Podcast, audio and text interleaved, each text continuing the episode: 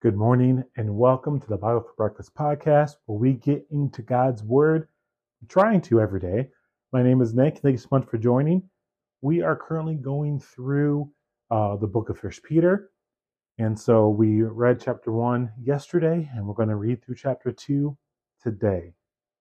Again, I am reading from the World English Bible version. I found this on Bible.com or through the Bible app.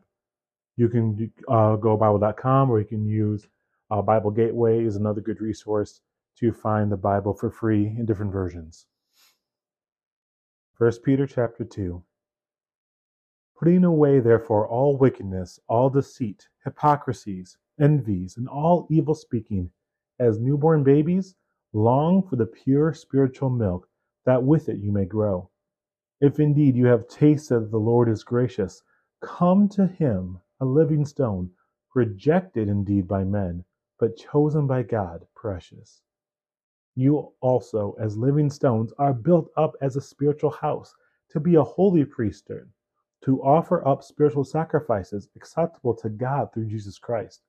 Because it is contained in Scripture Behold, I lay in Zion a chief cornerstone, chosen and precious. He who believes in him will not be disappointed.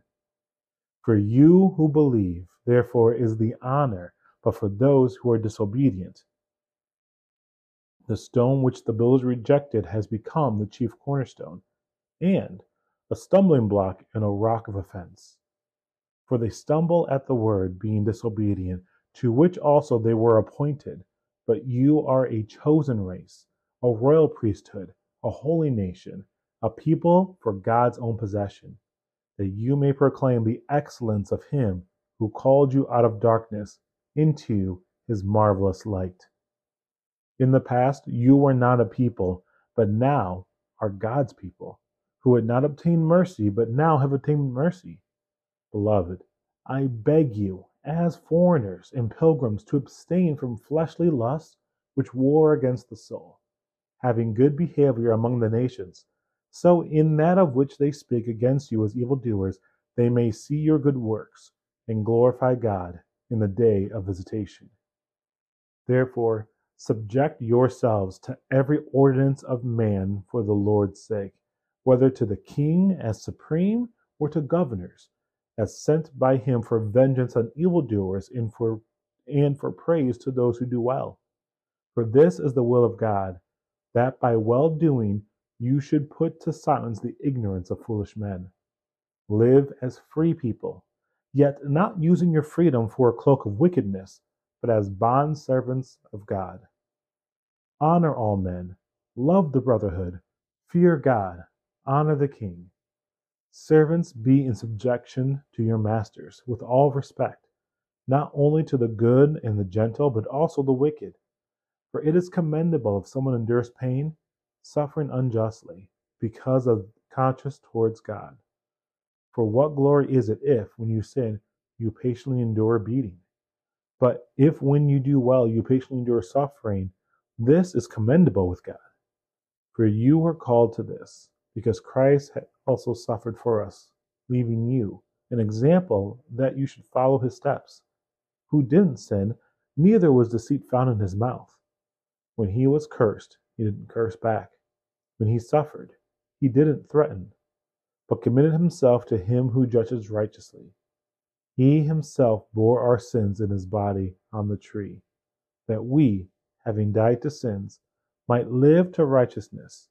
You were healed by his wounds, for you were going astray like sheep, but now you have returned to the shepherd and overseer of your souls.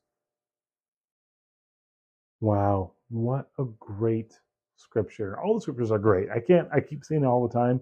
It's such a good reading. Um, when you take time to read the word and then you have time to sit and just to think about it, to digest it, to have your mind run over it and just try to just give yourself five minutes of silence after you've read the scripture and just sit and see if anything comes to your mind, if anything sticks out. Give yourself a chance to be able to sit and wait in the word. Read it, wait for five minutes, just think about what you read, and if anything sticks out, start exploring that. as we're reading through this, um, First Peter chapter two, um, everything here kind of makes sense during, even when you do good things and you suffer. That basically God's going to have treasures for you, and that um, they're going to see your good works because you're going to follow who God is, and they're going to glorify God in heaven. Why do we follow God? Why do we? Why does God have these blessings attached to what He does?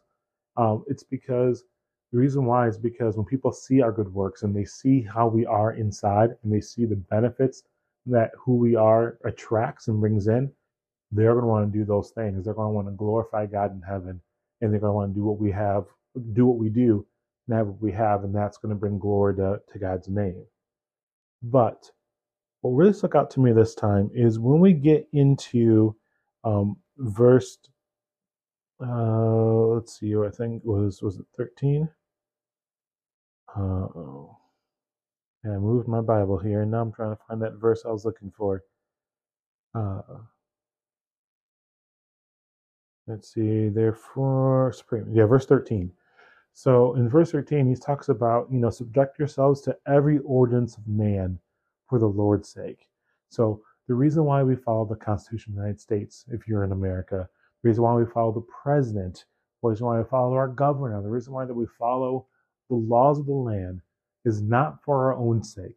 It's not so the president can have the power or the governor can have the power or whatever.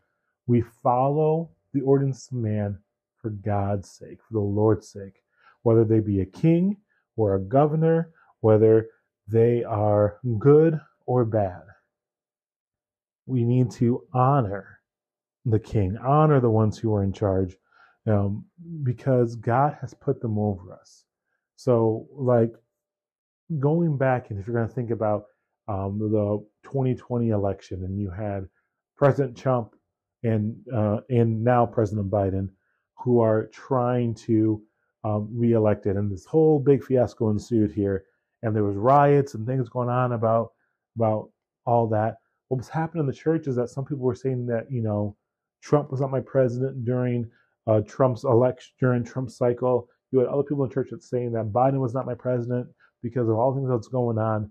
And really, the idea is is that they are your president. God put them over you, even if you want to say that there's fraud, even if that was true.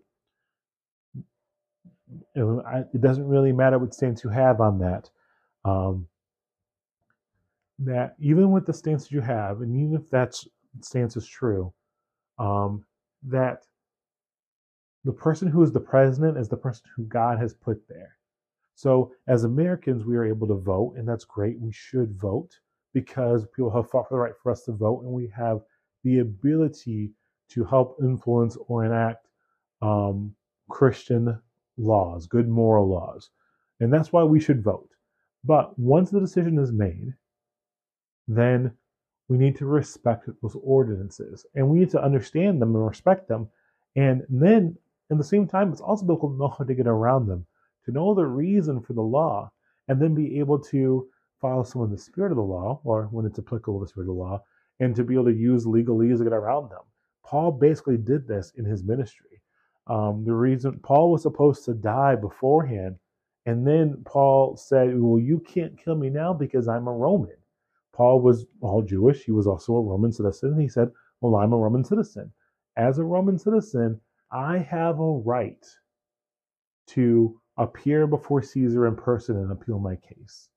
And so, with that, Paul stayed alive a lot longer than he was supposed to, been through a lot of different craziness that he wasn't necessarily meant to have. But because he was a Roman citizen, he was able to use that term. So um, to to lengthen his life and to preach the gospel to Caesar and to um, write more letters and to be connected with more and more people and then get more people saved. So the idea is is that we need to respect our people, respect the laws, and be able to find a way to use it against us, to, use it for us. Uh, the Bible says to be as wise as serpents, as harmless as doves. Uh, we need to make sure that we we pay attention there, and that when we want to say that someone is not over us or they're not our master. Uh, I I have a trouble doing this sometimes because I tend to just not want to listen to my superiors when things are happening. That tends to be just my mo. I just look at them and do whatever I'm going to do anyways. And when the chips fall where they may. And that's not even good. That's not good too, because I need to make sure that I understand that whoever is over me, whoever is my boss, that um, forever that time, whoever has that authority, God put them there for a reason. And I need to understand what that reason is. And that if I suffer unnecessarily, if I suffer for doing the right thing, that I need to have faith and believe that God is going to right that wrong. And that part that's really hard for that is doing what's right even when it's not even when it, it it's not kosher, even when it feels like it's all going to fall apart, being able to trust that God's going to right those scales and he's going to um, fulfill fill your soul. So that part really stuck out to me on that. Uh, what stuck out on you? I really do want to hear that. You can comment. You can email me directly. Um, the email is nchlshodge at gmail.com. That's N-C-H-L-S-H-O-D-G-E at gmail.com. I love to be able to hear from you if you are reading the Bible as well and what are you thinking and what are you getting out of it. Uh, thank you so much for listening, and uh, I will catch you tomorrow. God bless. Oh, before I say that, let me pray. Dear Jesus, thank you so much that we can be together, that we can read your word. Keep speaking to us every day, every hour, every week, so that we can be more like you, the people that are around us. Always, always, always let the cross get big in our life, so that all the other things that don't matter will fall away. In your name we pray. Amen. Thank you so much. God bless.